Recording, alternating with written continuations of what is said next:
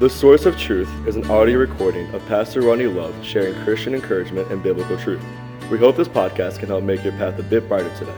Psalms 119, 105 says, Thy word is a lamp unto my feet and a light unto my path. Good morning and welcome back to the Source of Truth podcast on this Thursday edition as we continue on our study in the Word of God.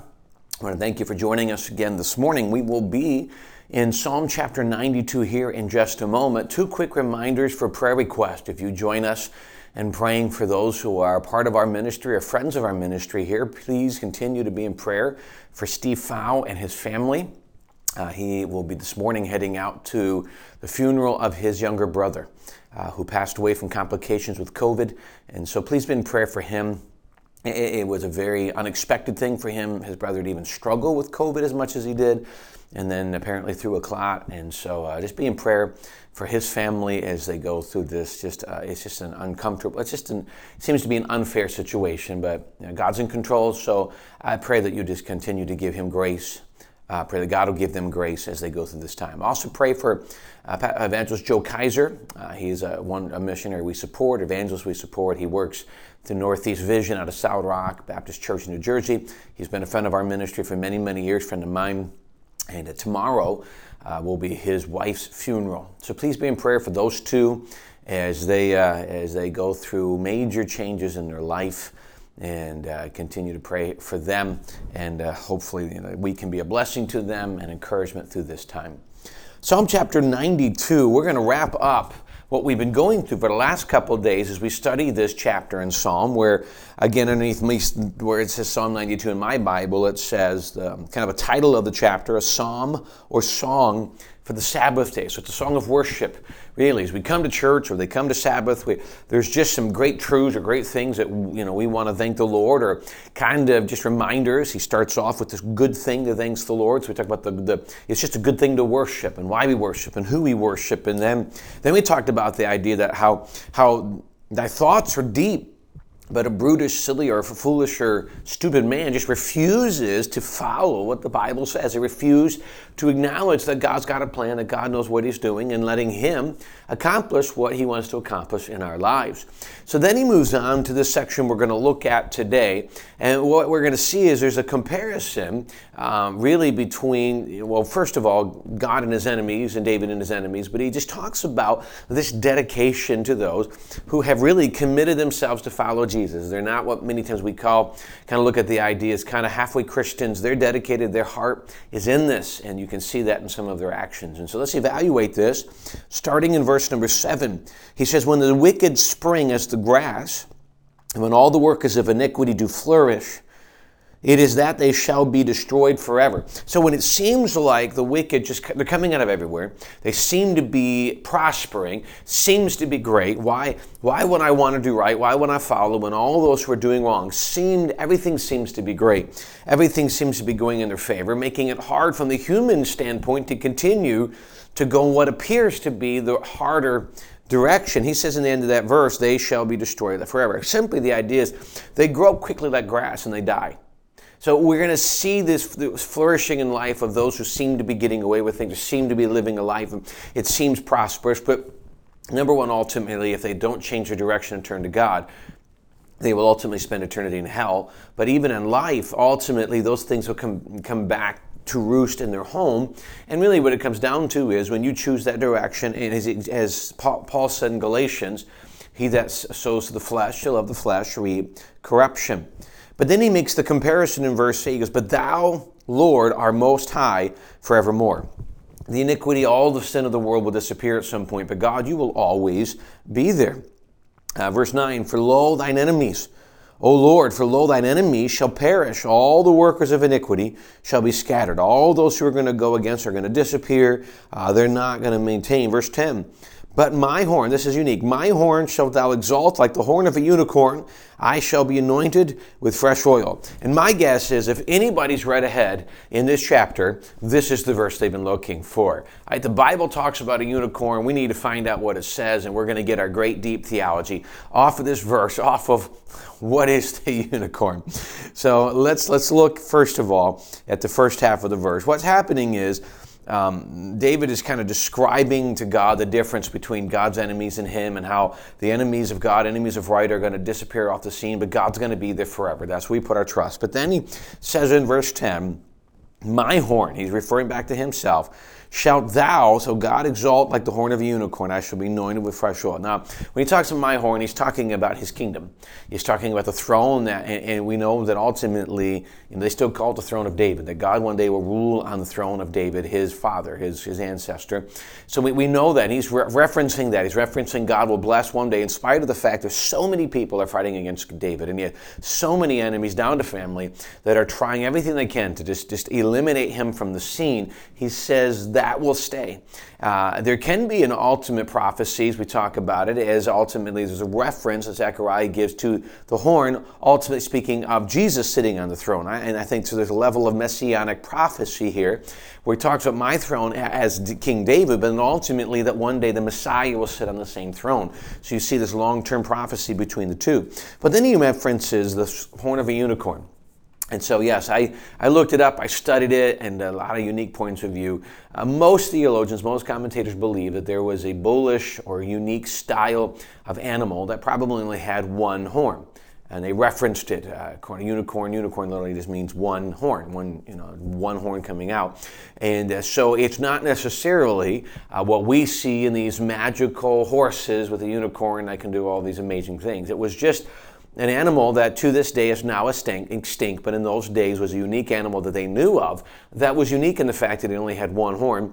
And, uh, and so he says, he's just referencing that one thing, using just an illustration of something that would have been understood in those days. Today it's an extinct, extinct animal, and uh, so therefore it's not necessarily like what we would see in Hollywood TV shows.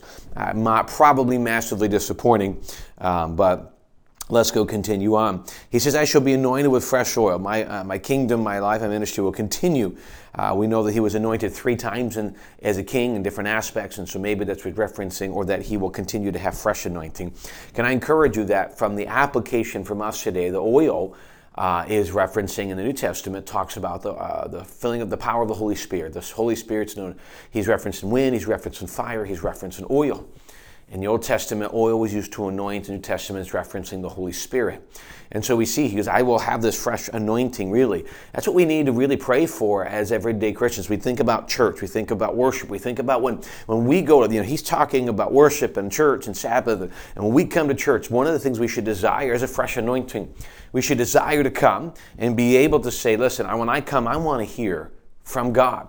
I was talking to our board last night, we had a board meeting, and referencing just even said this in church a little bit about just you know is church really important? Do i have to come? Do i have to do these things? And and i made the comment that if god instituted church and this is his plan for our country this is plan for our time and he's written all of the New Testament to the church, right? If that's true, I think it's a pretty important thing for us to come to. Then in Hebrews, he says not to forsake that assembling.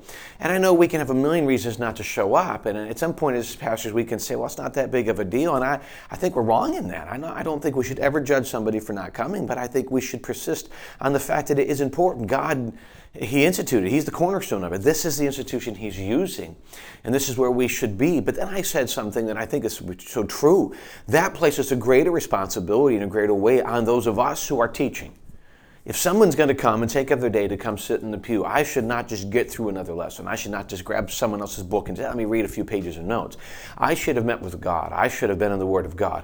There should be an anointing of the Holy Spirit on me in the teaching so that when I come and I teach, on a Wednesday night specifically, when we're all tired, there should be an anointing on that so that when you come, there's a fresh anointing, fresh information, a fresh thank you, God, that I learned from the Bible today. It may be something I'm familiar with, whatever, but this fresh anointing, that's what we should want. Now, please don't get me wrong. We can come to church with the pastor filled with the Spirit and get nothing because we're not looking for it or we're not desiring it.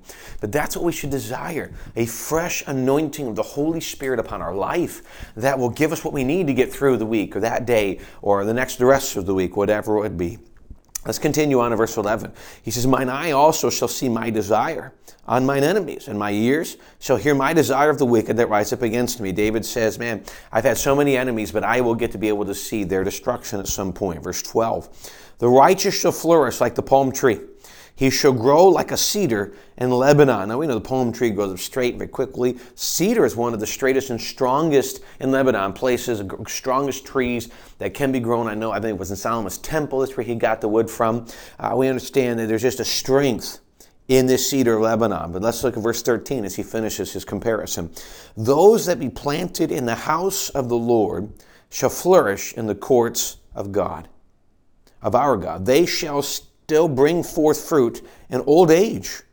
They shall be flat, uh, they shall be fat and flourishing, to show that the Lord is upright. He is my rock, and there is no unrighteousness in him. He finishes this chapter, this worship, this, this prayer of praise on a day of worship in the house of God. he says, Those of, that are planted, that are dedicated to the house of the Lord shall flourish in the courts. They shall continue to bring fruit even in old age. They shall still be used of God.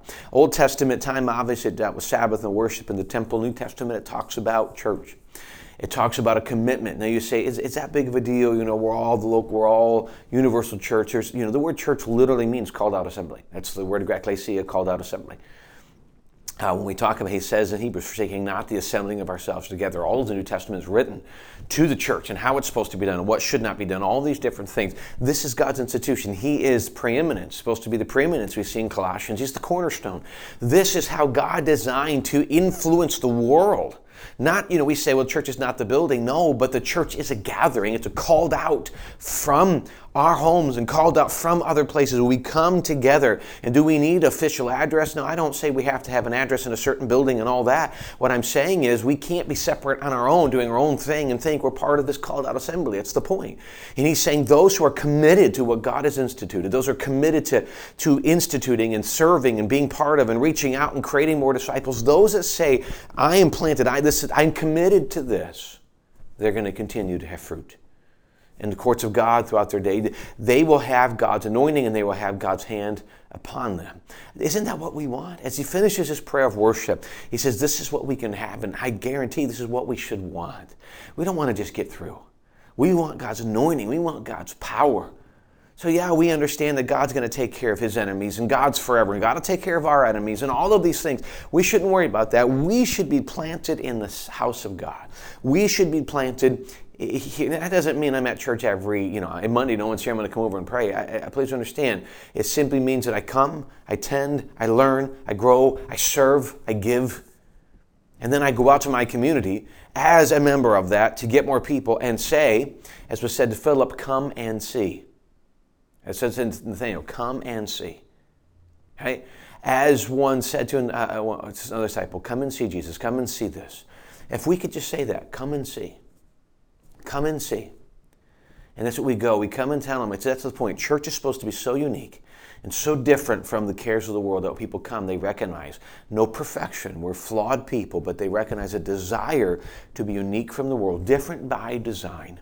And that's one thing we should hopefully be desiring, and that, and that is a dedication, it's a commitment. God says, listen, all these people going wrong, uh, their, their end will come what, where are we going to stand? What direction are we going to go? You cannot sit in the middle and say, I don't know, and think that there's going to be some great blessing from God. I must commit. Draw nigh to God, He will draw nigh to you. I commit to God. He says, you know, he, um, without faith it is impossible to please Him, catch Him. For he that cometh to God must believe that He is, that He is God, and that He is rewarder of them that diligently seek Him.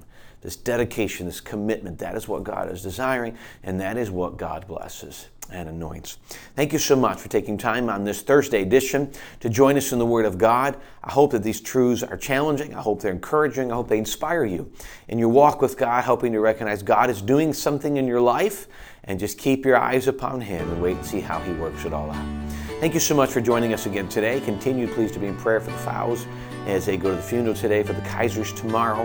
And uh, we look forward to the weekend and all that God will do in our, in our midst on Sunday. And uh, we hope this is a blessing to you. We hope you look forward to seeing you next time.